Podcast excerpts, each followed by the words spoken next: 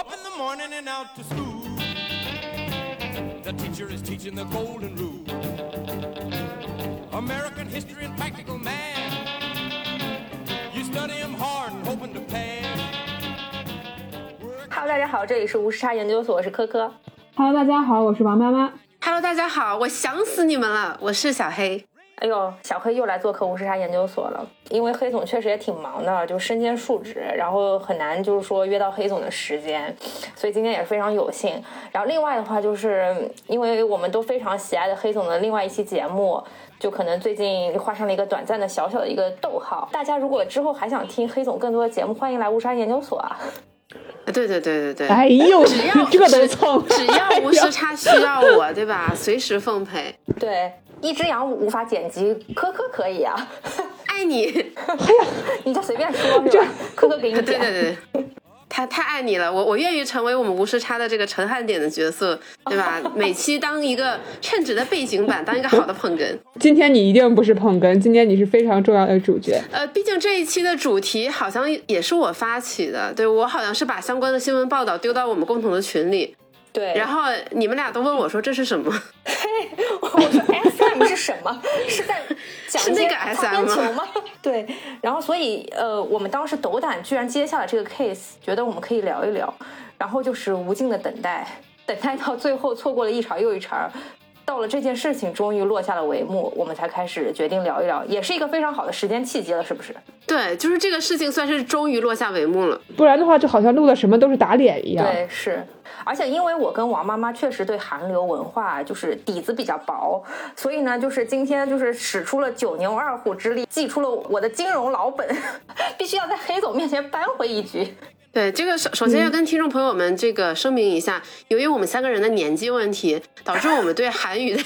了解可能更多的是局限于我们非常少年的青春时期。对，然后后面对他的了解可能是断断续续的，以至于我们这期节目可能也有一些不够严谨的地方，还请大家多多海涵。是是是，欢迎大家通过哎多多评论的方式来跟我们交流，谢谢。对，也欢迎年轻的朋友们给我们一些灵感。嗯，啊，有什么错也欢迎大家在评论区纠正我们吧。三个老这个冲评论数已经到了极致。那大家怎么是怎么想到聊这件事了呢？对这个事情，可能得回到今年的二月份，当时突然爆出了一个新闻，然然后很快也上了新浪微博的热搜，就是李秀满 SM 的创始人被这个公司给踢出局了。就这个嗯事情确实是引起了轩然大波，因为对于我们这些很久的韩娱粉丝来说，就 S M 几乎就等同于李秀满，就是这个人是他是等于这个 S M 的灵魂人物，就像马化腾之于腾讯一样。呃，我这 这样说，感觉双方都双方粉丝都得罪了，两边粉丝。不过不过不过不重要。嗯，然后呢，当大家还在惋惜说，虽然李秀满这个人平时我们天天都骂他，但是他真的被踢出去，就是年纪也很大，六七十岁了，还是会觉得有一些惋惜。结果没过几天，李秀满就说：“我联合了目前韩国娱乐特别厉害的一家公司，呃，就是这个公司的英文名是 HYBE，有念它 Happy，有念它 Have 的。那以后面呢，我们就统称为大黑。”啊，这个这是粉丝平时称呼他的一个名字。他联联合这样一家公司，说他要把自己手中的股票卖给大黑这家公司，然后呢，帮助他成为呃最主要的股东，然后、呃最大股东，然后掌控 SM 的这个控制权。就是这个嗯故事突然一下反转，然后它就变燃了，导致很多平时对韩娱不感兴趣的人也开始关注。我应该是这个时候就跟你们来讲这个故事的。哦，商战开始了。嗯，对，其实我对李秀满是有印象，因为之前雪莉去世的时候，哦大家去回溯雪莉的人生的时候，有一个很经典的影像，就是雪莉刚刚加入 SM 的时候，李秀满扶着她的肩，然后李呃雪雪莉过生日，然后切那个蛋糕，哦，我对这个画面印象很深刻。嗯，对，那 S M 是一家什么公司呢？这个对于科科也好，对于王妈妈有点陌生的名字，但其实说他们之前推出的这些组合，你可能很快就了解了。对比如，说最早的 H O T，嗯，然后东方神起、嗯少女时代，然后呃雪莉所在的 F X，嗯，就这些这些团体都是属于呃，还有 Super Junior 和 E X O，这对这些这些这些这些名噪一时的亚洲天团都是 S M 推出的。嗯嗯，李秀满作为这家公司的创始人和之前的总制作人，我觉得肯定还是功不可没的。而且这些组合、这些组合的来去更迭，其实也伴随着我们整个成长的过程。就是你会觉得，就好像我们从小喝可口可乐，突然有一天说元气森林要把可口可乐收购了一样，嗯，就是就就会有那种非常精神错乱的感觉啊！不好意思给可给元气森林抬咖了。就是有一个后来者居上，然后要吞并之前的大魔王一样，就是你会有一种，不可思议的感觉，就就是之前所谓的这个韩娱历史吧，就这么被颠覆了。对，就是以前提到韩娱，我我们首先脑海中想的会是三家公司三分天下，就像三国一样，第一家就是 SM，第二家是 JYP，第三家是 YG。嗯，就是我 JYP 推出了什么团呢？呃，这些年比较火的 Twice 是属于 JYP 的。嗯，那那 YG 其实大家都知道 Black Pink，还有 Big Bang，这个我知道。啊，对对，你看，你看这个这个你知道，就是就是他们每每家公司在过往都 JYP 还有一个特别曾经的就是全球天团，就是 Wonder Girls，哦，那个 No Nobody 还记得吗？这些公司他们其实都推出了一代又一代的天团，然后伴随着我们成长。所以一提到韩娱，本来脑海中首先浮现的就是这么的一个三国争霸的局面。结果曾经让大家觉得最大魔王的这个 SM，突然有一天似乎要被另外一家刚刚起来没多久的这么的一个一个娱乐公司。给给入主，给相当于就是在我们心中，其实就几乎约等于收购了。嗯，那这个那这个大黑是一个什么样的公司呢？这个公司创始人其实也是一个音乐制作人，他在二零零五年离开了我们前面说的这个 JYP，他自立门户。当时这家公司叫 Big Hits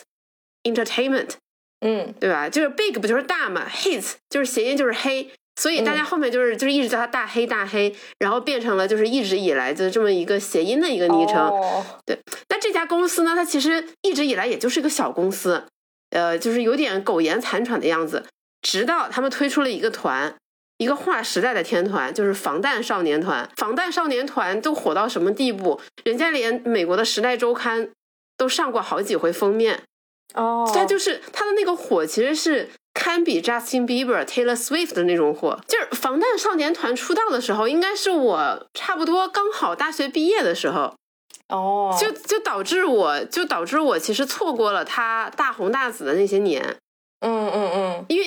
零一三年推出的嘛，那个时候我已经大学毕业了，就所以我就错过了他从零开始大火的那些年。哦，就是直直到现在，他其实，在韩娱，我觉得还是有一定的统治地位的。就这几个人，对嗯，然后就是他们帮大黑赚到了就是最大的一桶金。我我印象中就是 Big Hits 的财报，就最最起码其中有一年就是防弹少年团的贡献就超过百分之九十，嗯，就是这个嗯收入的贡献，那几乎就靠着这一个团伙。那后来这个公司做了什么呢？他发现，哎，我我现在有钱了，我是暴发户，我干嘛呢？我就去收购。嗯然后他们就收购了很多老牌的中小型公司，把他们把那些公司之前花了很多年培养的那些团给收为己有，然后嗯不错优秀的就留下来，不怎么样的就解散，所以导致这个公司的口碑越来越差。哦，因为因为你想，这些团很多都是大家非常有感情的，就是很多年的那些团，然后说解散就解散。而且韩娱的这些男团、女团、idol，如果他们就是解散了，其实他们的命运会是相对比较悲惨的。他们不像中国内地的 idol，就是你解散了，你可以去演戏啊，就是选秀的选秀的终点是演戏。他们不一样，就是如果他们就是这个团队解散了，很有可能就是沦为素人。嗯你可能最多只能在哦 YouTube 上见到他们。韩娱变化太快了吧，一茬一茬的。对，一个是韩娱变化非常快，竞争极度激烈；再者就是 idol 在韩娱的这个地位，它还是相对比较低的。嗯，是的，它它它不像它不像中国一样，就是任何一个 idol，你演演没演过戏，你都可以去演戏，都可以演，很多时候都可以演主角。就是韩国是完全不一样的。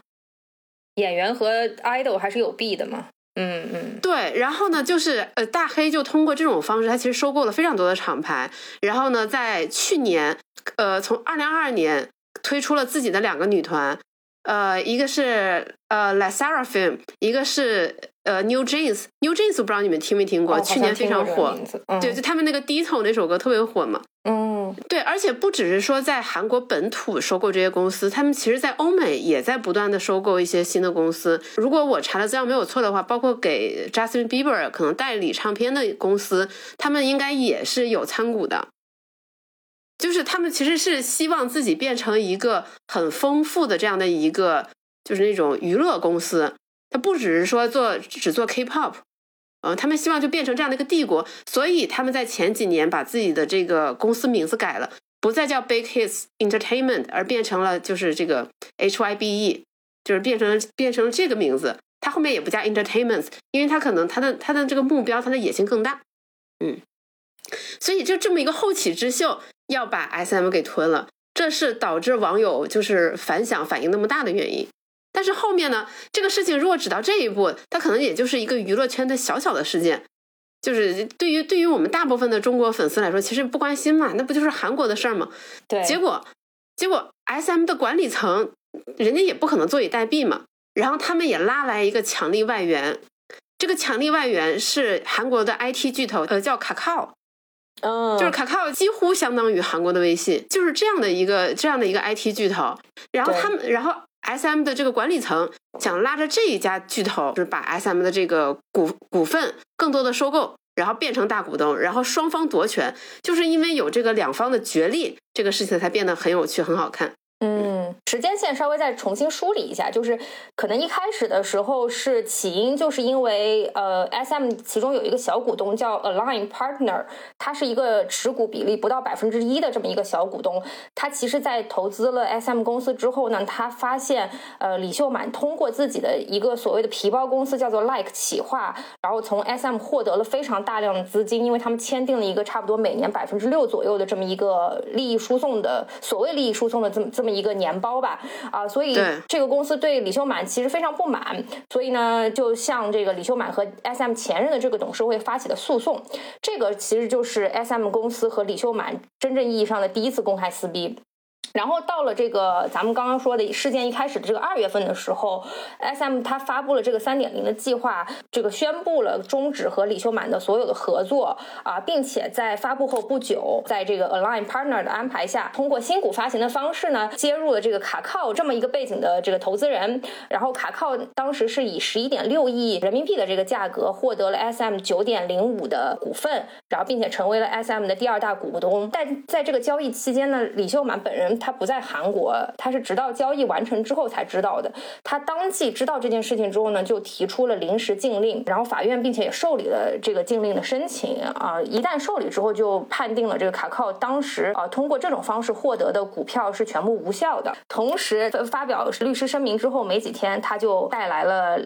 另一家这个韩国娱乐上市公司的这个巨头，就是我们刚刚说的大黑，然后并且大黑这个高调宣布打算收购李秀满持有的百分之十八点四六的 SM 股份当中的百分之十四点八。所以从当时的那个视角上来看的话，李秀满有一点像受了委屈，因为他是被呃 SM 现在的管理层所踢出局了，然后并且李秀满还找到了一个愿意。陪他一起就是争夺回这个地盘的这么一个机构吧，一起来做这个反击。所以当时的整整体的舆论，我觉得还是比较导向李秀满这边的，对他还是有一些同情在的。那其实也还好，站在我们韩娱粉丝的角度，就是大家都很烂，而而且而且因为大黑这个公司，它的口碑也很差，就是不管是他不不管是就是他他对防弹少年团的一些规划啊，还是各方面，就是其实。粉丝对于这个公司的就是怨念是非常非常深的，嗯嗯嗯，就他们很怕，如果大黑接手了 SM，就是 SM 就像他们之前收购那些公司，比比如 Pledis 这些公司一样，就是旗下的这些男团女团能赚钱的、有前景的可能就留下，呃，现在发展一般的可能就被解散，就大家很害怕这个事情。然后其实那个时候就是 S M 的管理层也会就是利用这样的舆论说对吧？我们要守就是类似于我们要守护这个 S M 唱啊之类的，他其实也会煽动粉丝对吧？掀起这样的舆论战。嗯，是的。而且好像在过程当中不断的爆出李秀满贪污公司这个资金的这种黑料，所以使得后来的整个风向又转变向了 SM 公司现任管理层这一方，所以就是对，爆出了很多奇奇怪怪的李秀满的黑料，说李秀满又又要在海外什么搞大麻呀，什么什么之类的，就搞这种大麻种植业，反正就说了一堆乱七八糟的事情。而且特别搞笑的是，他他的侄子李成洙就是管理层之一，然后两个人就是就是各种隔空喊话，然后什么李成洙说，呃，这个就让李秀满应该下跪道歉。嗯，啊，然后呢？李秀满回应说：“我的心好痛。”就是这么离谱，而且在这整个过程中，它变成了一个微博热搜的舆论战，任何一点风吹草动都会上微博热搜。然后粉丝就说：“你们闹归闹，你们能不能就是你们能不能放过中国的社交媒体？为什么要来中国的社交媒体升堂？” 中国粉丝和网友不明白为什么。就是他们一定要就是努力去打中国的舆论战，就比如说大黑稍微有一点进展，有一点有利的事情，就会立刻上一个热搜。比如说大黑宣布他们已经掌控了 SM，或者怎么就是已经拥有什么他的经营权等等等等等等。然后呢，SM 这边如果他们一一有一些有利的事情，也会搞一个热搜。那看来还是非常看重中国市场的。对，我就感觉还是挺看重中国市场的。那也有也有可能是新浪微博现在包年热搜比较便宜，是。然后这两方就开始角力。那么其实，在一开始的时候，大黑看起来是相当胜券在握的，因为李秀满他其实占有 SM 的股份大概有百分之十八点多。对，大黑就宣布说，我即将收购李秀满手中的这个 SM 的股份的，就是百他收购百分之十四点多。然后再加上他们从一些小散户和少数股东那里收购的股份，预计可能差不多有百分之四十左右。对，那么他就他这个大股东的这个身份就稳了。所以呢，那几天新浪微博的热搜就变成了 Happy 这个就是变成了 SM 的最大股东，甚至呃，如果我没看错的话，如果我的记忆没出错，就是 SM 他们的那个 Twitter 的就是 logo 和他们的 ID 都变成了 SM with Happy，哦，就是把名字都改了。就是我们和 Happy 在一起，对，都以为就是了，然后发，然后还发了很多声明，就是我们要携手一起好好干，保持 SM Town 的独立性，然后呢，支持这些呃歌手也好，组合也好，更好的发展，等等等等等等。对，因为来势汹汹，然后大家又觉得这个很有爆点，毕竟是一个以小博大的这么一个 case 吧。就又很很就是一个后起之秀吞掉就是之前的一个巨鳄的这样的一个 case，然后大家就觉得很唏嘘。然后中间还有一些很有趣的事情，你你你想，首先李秀满他既然把自己的股份卖给了大黑，那他肯定是希望自己要重新夺回自己的这个控制权。嗯，前面以为他被踢就是踢出局了，结果人家又杀了回来，就这个就很精彩。对，但是好景不长，大概过了不到半个月。突然有一天，大黑就发表正式声明，就说他要宣布中断对 SM 的并购。嗯，啊，说这个竞争导致市场过热，可能对我们自己的股票也会造成这个负面影响，所以综合判断之下，就决定中断收购。就是坦白说，其实。这个事情我没太搞懂，为什么就没有收购下去了？我来补充一下啊，哎，进入课堂开课。对，因为因为这个正正好黑总说聊这个话题啊，也跟吴世汉研究所最近在做的一个收购系列有关，然后大家也可以有兴趣的话，可以去听听我们前两期的聊过这个俏江南的收购案和吉利去收购沃尔沃的这两个 case。然后补充一下刚刚黑总说的那个原原因啊，为什么这个大黑没有完成他的收购？其实他在一开始的时候买到了李秀满的应该是百分之十四的股权。呃，然后。但是呢，他十四的股权其实不够足以控制这个董事会啊，所以他需要继续增持到百分之四十以上啊。他那他就对外宣布了一个公开表示，说他要以每股十二万韩元去公开收购其他少数股东啊，剩余就是差不多百分之二十五左右的这个股份啊，所以才能合计达到百分之四十。在他这个消息发布了之后呢，其实 SM 也没有坐以待毙，SM 采取了一系列的方法，包括说呃，请一些就是可能神秘人。所谓的神秘人在这个呃，实际的公开市场上去收购 SM 发行的股票，然后使得股价在当天收盘价的时候飙升到十三点一九万韩元。同时呢，SM 自己也在以一个相对比较高的价格去回购它的股票。当，这个中间可能也有些不合规的行为在吧？就是种种的这种操作下来，使得最终的股价一路飙升到了十五万韩元，也就是说远远超过了大黑他当时所对外宣称的十二万韩元的这个收购价格，使得他其实。没有办法按照之前的这个自己的现金储备去收收购剩余的这个股权，所以他只能最终就放弃了。如果他要继续收购的话，他需要大举去借债，对于他的现金流其实也有一定程度的上影响。所以我觉得应该是在管理层呃整体权衡之下，最终放弃了这件事情啊。他仅仅只买到了可能李秀满目前。呃，百分之十四多的股权，然后再加上一些小散户吧，总共给他凑了大概差不多零点九百分之零点九左右，所以就合计差不多百分之十五左右的股权，啊，以这样一个情况收场啊。科科老师，这里我想提问啊，请问 我在想说，他难道不能提前自己悄悄的来做这个事情，而不是一一上来就大张旗鼓的说我要收购？然后导致这个股价飙升，就是如果他一开始就悄悄的去做这些收购，会不会这个事情可能就成了？对，首先是这样，就是得看一下股权结构。呃，它能够悄悄做这样收购的前提是，这个公司它可能是由几个大股东所控制的啊，你就可以跟这几个大股东谈完之后呢，就有一个差不多打包的这么一个 deal。这个在一般的情况下叫做协议收购，就是我我可能跟这个公司本着友好协商的这么一个态度，然后我去跟你谈定一个收购的情况。就是咱们之前一期节目，就是呃吉利收购沃尔沃的时候，其实就是算是一个。呃，比较正常的一个协议收购的操作，当然也是因为沃尔沃没有上市啊。但是因为它上市了，所以呢，其实公司其实是可以通过所谓的邀约收购，就是我。我也不跟你谈，我就告诉你，我就公开发表声明说我要收购你们公司，我是面向所有股东去收购的。这个时候，你的所有散户也是可以自由的流通，把股票卖给我的。其实可以私下去应邀我这个邀约的，但这个前提就是说我作为这个收购方，我跟公司管理层或者跟东公司董事会没有产生任何的信任的这种联系。这个其实也是刚刚你提到的，就是说他其实是忽然冒出来的这么一个角色嘛。其实对于现任的这个 SM 的管理层，其实并不知晓他。他要收购的这么一个行为，所以他才做出这个公开的这个呃邀约收购，这也使得啊，就是管理层其实对这件事情是非常愤慨的，因为这个这个邀约收购的本质其实就有一点恶意收购的这个情况了嘛。然后另外的话就是他这个邀约收购的话，其实会一定程度上给予管理层一定的压力，因为他他就是一个公开的这么一个市场的，我也我也我也不跟你私下有什么勾兑，我就说我要收购你了。其实对于这个 SM 当时的管理层来说，其实还是有一。部分的舆论压力所需要承受的啊，但是呢，就是卡靠也不是吃素的。卡靠呢，在大黑公开表示要收购了之后呢，也宣布他将以每股十五万韩元进行公开市场收购。那他的这个十五万韩元每股，其实是比刚刚我们说的大黑的十二万韩元每股要贵了三三万，对，三万韩元一股啊。那也就意味着他的收购的资金其实要比。这个大黑要更加雄厚的啊，当然这个事实也证明，作为一个韩国版微信，它背后站的这个投资人确实跟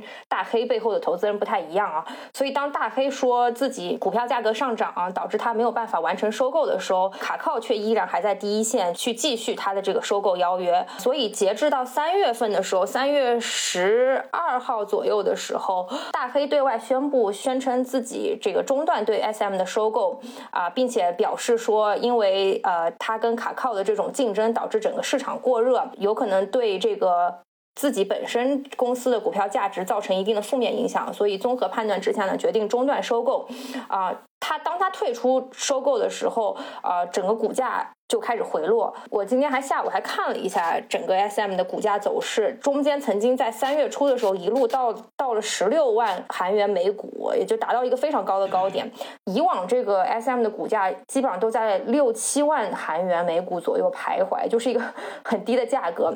可想而知，这件事情在韩国整个金融市场也是引起了轩然大波，有多么多的机构想要趁机杀进去去捞一笔啊！所以，柯总只恨自己不是其中一员。对啊，但是你有可能会买在高点，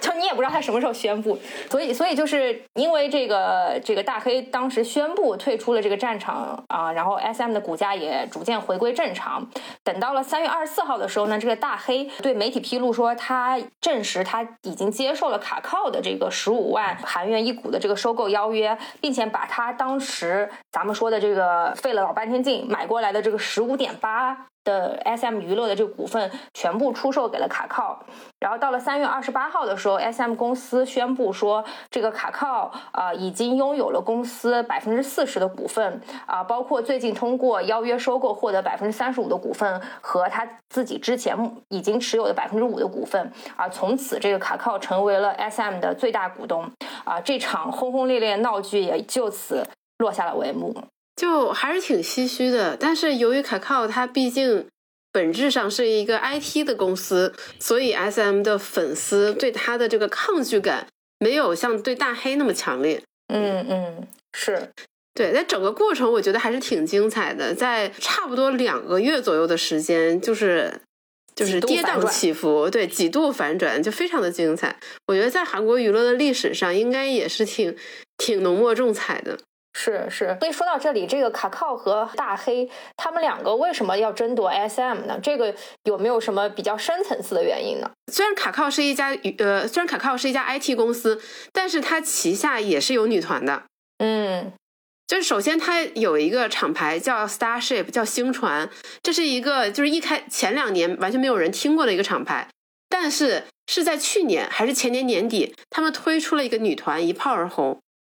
这个女团就叫 IVE，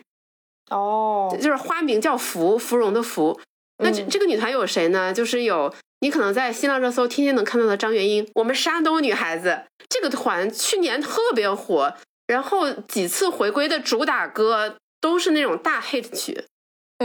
嗯，所以这个卡靠他也也想培育自己的 K-pop star 是吧？对他肯定还是想在娱乐圈再多分一一杯羹嘛。嗯，这这其实其实这个思路我觉得也不难理解，就像连自己的跳动都要去做外卖一样，对对吧？卡靠 作为一家互联网巨头，他肯定也希望把自己的触手，对吧，往其他地方做，对，往其他地方伸，对吧？以互联网的方式把其他领域再做一遍，这不是你们一级投资人经常说的话吗？怎么又此处有黑点？也也也也没有了，对？准备这期节目的时候，仔细看的时候，却发现其实这次是一个还算蛮经典的这种收购战吧。这个中间有很多的这个关于收购和反收购的一些小的知识点，我觉得都在这个案件当中体现的淋漓尽致。以后可能会作为这个商学院学习的一个重要课程其中的一章。我觉得这个系列应该以后有一个 slogan，就是希望大家以后都可以有钱收购自己想要的公司，大家有收购的自由是吧？对，打打破信息差，科科手把手教你做。对，哎，其实这个过程中确实是有一些比较专业的名词，我我搞得不是很懂。嗯，就比如说，呃，当时当时我看媒体报道说，S M 这个呃管理层为了反对这个，为了反这个大黑的收购，然后有一个毒丸计划。我想说什么叫毒丸计划？我我就看不太懂。是。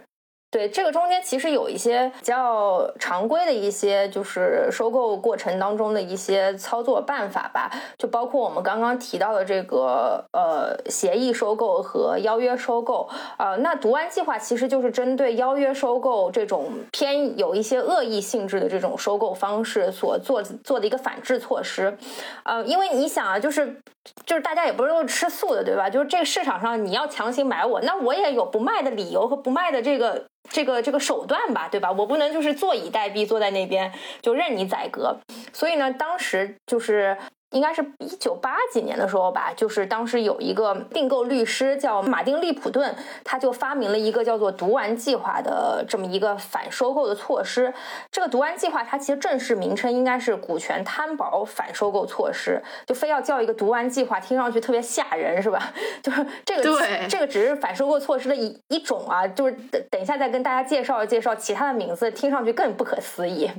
但是呢，就是大家听这个名字叫做“股权摊薄反收购”。措施。它主要就是说，当一个公司一旦被恶意收购的时候，尤其是当这个收购方占有的股份已经达到百分之二十左右的时候呢，公司为了保住自己的控制权，它会大量低价增发新股，让它的股东有机会以低价买进新股，从而使得收购方手中的股份比例啊、被摊薄，这样就会增大了它的这个收购成本，从而使得收购方无法完成收购啊、自己自动退却。所以这其实这个就是一个非常简单的操作办，就是说我啊、通过增发新股的方式，然后呃使得整体的股价变低，变低了之后呢，那你要达到原先的这个同样的呃控股比例的话，那就意味着你得买更多的股票，那你得花更多的钱。啊、那这样子的话，对于呃当时想要提出收购邀约的这么一个收购方来说的话，它其实是无形当中增加了它的很多成本。啊，这是这是一种哦方式，对对对。哎，所以所以就是，如果把它应用到我们刚才说的这个 S M 的这个收购案上，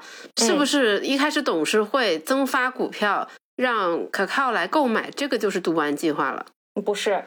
嗯，啊，是后面的吗？是后面对 S M 这个例子上，它其实并没有用这么一个惯常的呃读完计划，它其实用的是一个目标公司以高价回购本公司的股票这么一个叫做后端读完计划。这个是什么意思呢？哦就是当这个目标公司遭遇到别人的恶意收购的时候呢，我作为公司的话，我可以把价格抬高啊、我以一个相对来说比较高的价格去回购市面上流通的公司股票，这样子的话就能够减少在外的这个流通股数，使得作为买方的呃，比方说像大黑这样的买方，他其实没有办法以一个相对比较低的价格收到足以多的股权的数量，呃，最后达到控股的效果。就其实刚刚再再回忆起我们刚刚说的那个过程啊，大黑它其实中中间为什么它一度中断了它的这个收购，就是因为股价上涨。那股价上涨是什么情况导致的呢？就是因为 SM 公司自己收购了一部分自己的股票，然后把价格炒上去了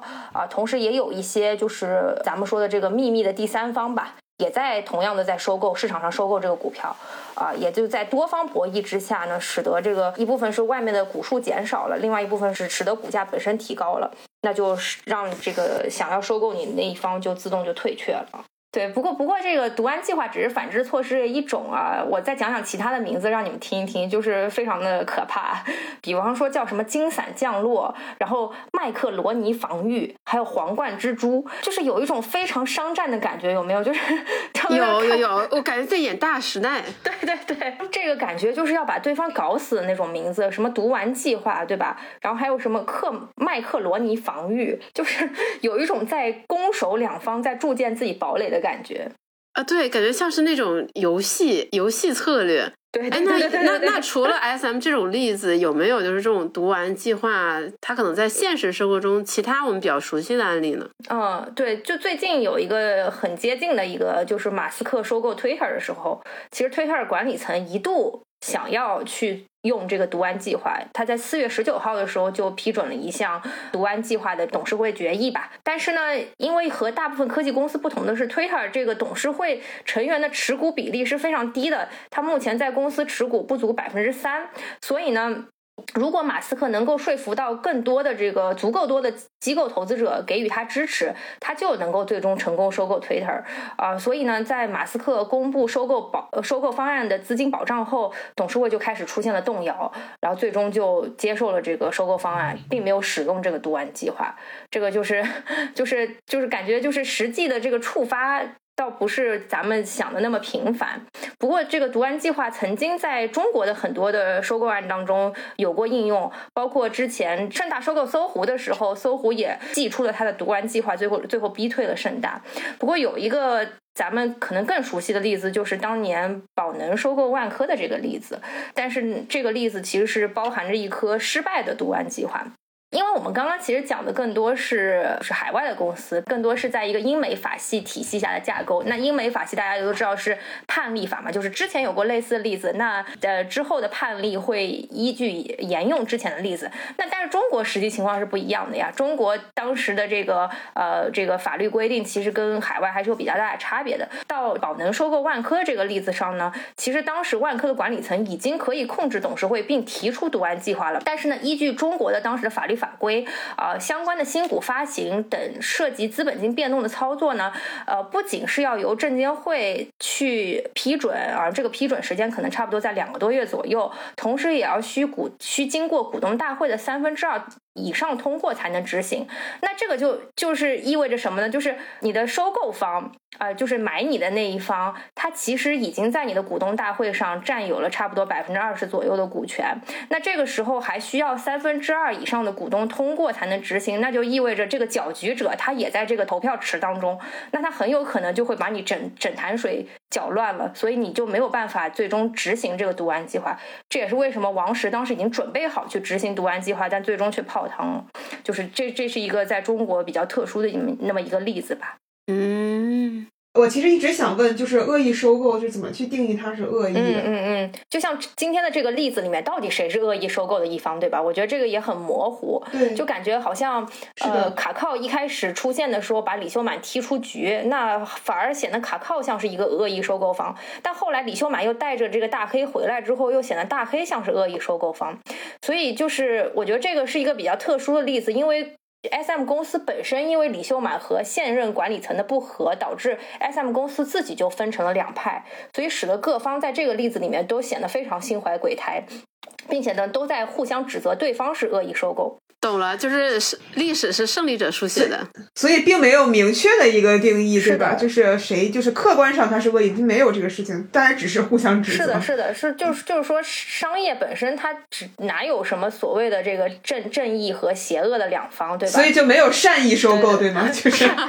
对，善意就是协议收购了。对，这个过程中就就没有走协议收购嘛，就是都是。大家都是公开邀约，包括这个大黑也是公开邀约，然后卡靠也是公开邀约，也都在 公开市场上进行了收购。对，不过刚说到那个就是很很酷的一些词啊，这里还有一个更酷的一个词教给大家，叫做白衣骑士，就是，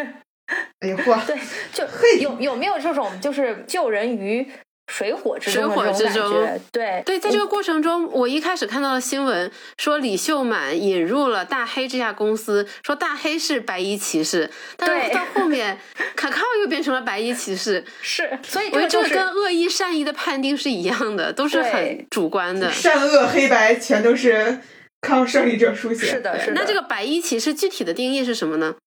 对，这个白衣骑士就像黑总刚刚说的，就是当。公司成为其他企业的恶意收购目标的时候呢，这个公司的管理层为了阻碍这个恶意接管的事件的发生呢，他会去寻找一家友好的公司进行合并。那这家友好的公司呢，就会被称为白衣骑士。然后一般来说的话，这个呃白衣骑士会协助管理层去进行一些反收购，或者是进行一些主动的呃收购公司这么样一个行为，使得他的这个恶意收购方被击退啊。所以其实白衣骑士对于很多的公司来说的话，其实是一个呃，等于说救命的救命恩人这么一个角色啊，但是呢，就像今天这个例子一样，就是。呃，公司的管理层在阻碍大黑的收购的时候，找到了他的白衣骑士卡靠。那李秀满在在这个阻止卡靠把他自己踢出公司管理层的时候呢，又找到了他的呃白衣骑士大黑。所以这也是一个互为白衣骑士的过程。对，哎，那有白衣骑士，有没有黑衣骑士？有的，就是反面就是黑衣骑士，就是所谓的这些恶意收购方吧。就是被笼统的就简单称为黑衣骑士，原来这是骑士之战，对，骑士之战，对，商业收购中间的这个名称取的都非常有意思。您正在收听的是无时差研究所。无时差研究所的粉丝群已经开通啦！你只需要在微信搜索“无时差研究所”同名公众号，就可以找到入群的方法。添加“无时差研究所”管理员二维码，管理员通过后就可以拉你入群啦。如果你喜欢我们，也欢迎在微信公众号和爱发电给我们送来你的支持。就大家在网上也会看到说，为什么有的时候感觉，为什么为什么大家会觉得说，一段时期某一家公司的一些团体会。表现非常厉害，回归的成绩很好。然后为什么又有一段时间不行？其实这背后都跟韩国政坛的变换有关系。呃呃，当然他可能其中有一些阴谋论的部分，但是我觉得看看还觉得挺有趣的。比如说我们今天聊的主角 SM，就是有一种说法说，这个公司灵魂人物之前并不是创始人李秀满，而是一个叫金英敏的人，他的叔叔呢是前总统金大中。哦。说 S M 的背后的金主是金大中家族。那么说到 Y G 这家公司，有 Black Pink 这个组合的公司，说他的社长梁炫熙的弟弟是朴槿惠担任总统时期他的智囊团成员之一，而且这个人还和朴槿惠一起访问过中国，包括、哦。呃，如果我没记错的话，就是之前我搜资料也看到说，当时朴槿惠带团访问中国，其实也带了 YG 旗下的组合来来这边表演。嗯然后呢，就说就是朴槿惠倒台之后，这个公司就就有点发展不顺畅了。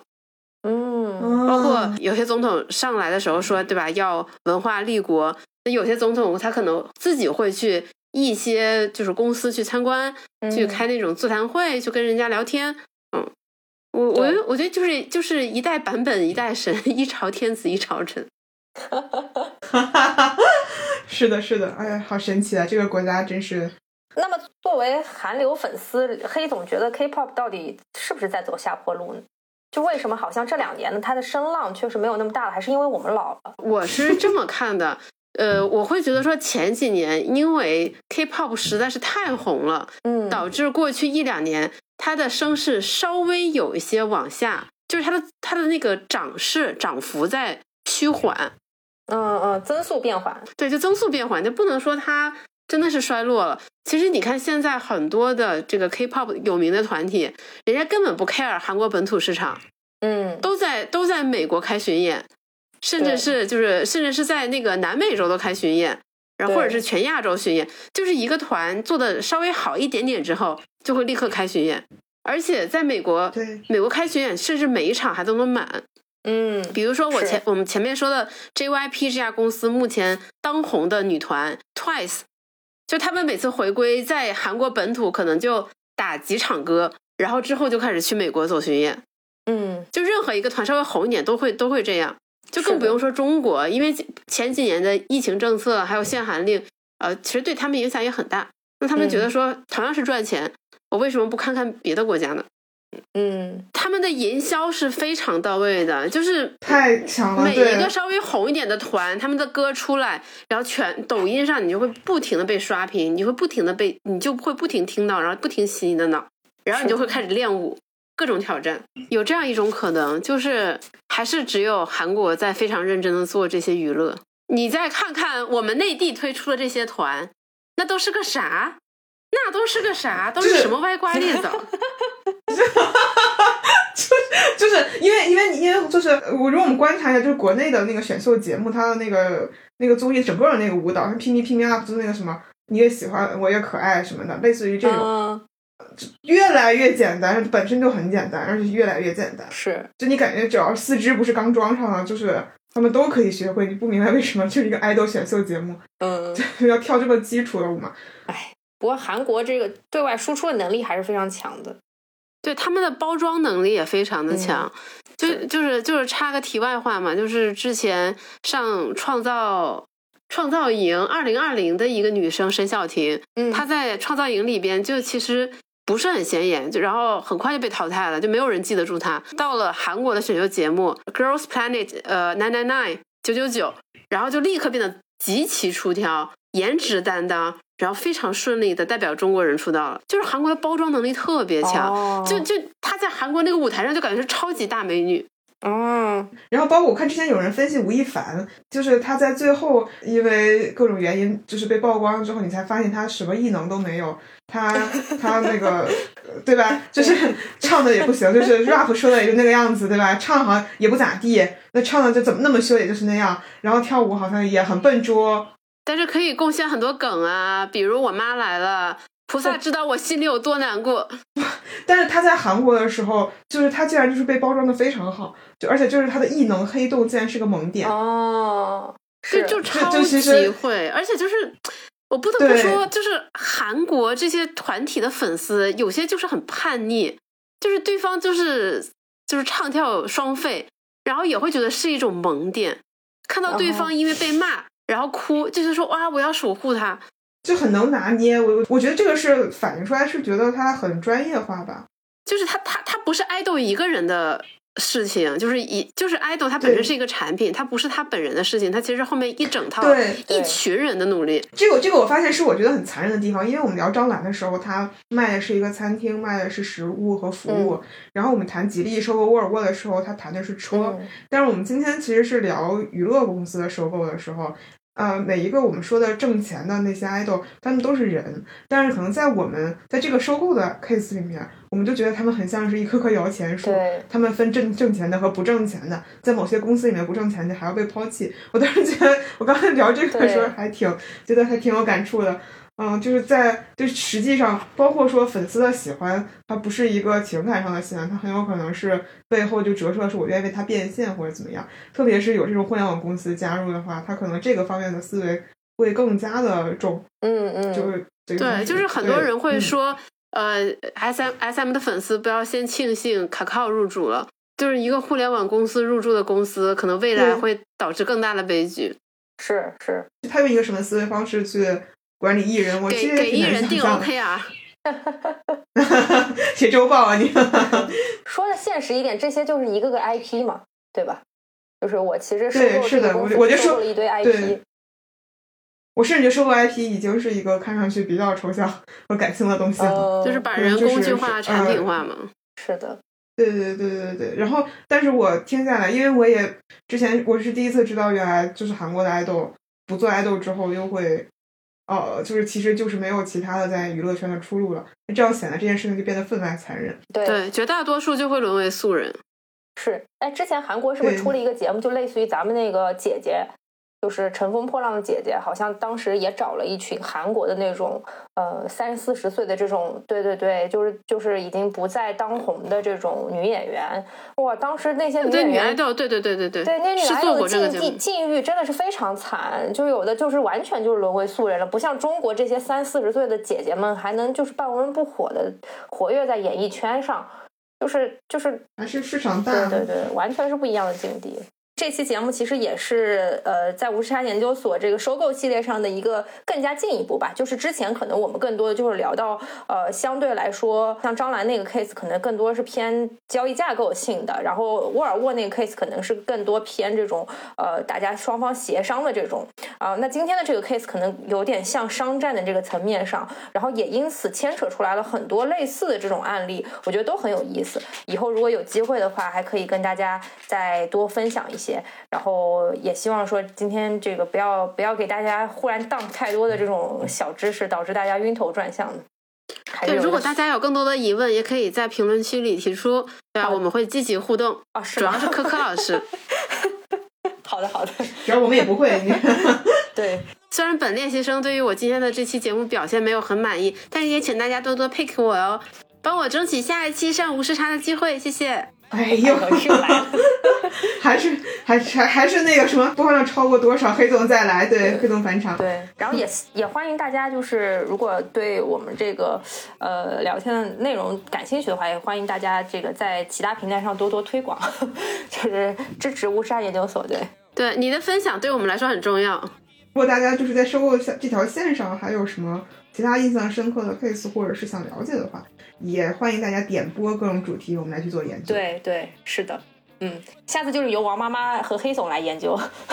我来。哈，我研究不出来，别想了，我还我还是去聊韩我的韩国旅行吧。哦对对对我这又对对对，因为确实是对我我确实定的是五一想去哎，韩国玩对我我我觉得你应该去定一个首尔的那种明星的化妆室，体验一下这种产品包装的感觉。哦，是哦。比如说，哎我其实去找一个哦张元英的那个化妆师，哎，Airbnb 上有没有啊？对对对，在那个 experience 上，我看到了一个，我觉得有点傻，他就是有一个 experience，就是像韩国明星一样录一首歌，对我就我觉得他，你可以让他给你整体包装一下，就是妆容啊、对，发它就是型啊它。就是都包，他就是包括的，就是连唱，然后你声音也会给你包装，因为那个歌也给你修什么的，好棒啊、啊！就是我我看到了，所以我当时觉得有点傻，我就没有。你你让韩国的化妆师告诉你，你究竟可以有多美。哦，好的期待。哎，我觉得可以，可以，我我再看一下，我再看看，我再看看，我我本来没码出来这个时间。好呀，那再次感谢黑总做客乌沙研究所。那今天聊得非常开心，谢谢两位主持人，大家拜 拜。拜拜。拜拜拜拜拜拜拜。Drop